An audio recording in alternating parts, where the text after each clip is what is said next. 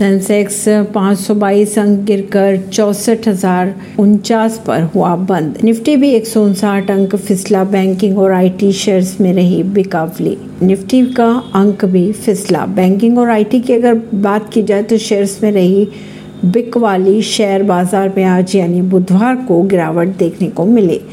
लगातार पाँचवें दिन बाज़ार गिरा। निवेशकों के चौदह दशमलव साठ लाख करोड़ रुपए हुए साफ़ सेंसेक्स चौसठ हज़ार पर हुआ बंद। परवीन सिंह नई दिल्ली से।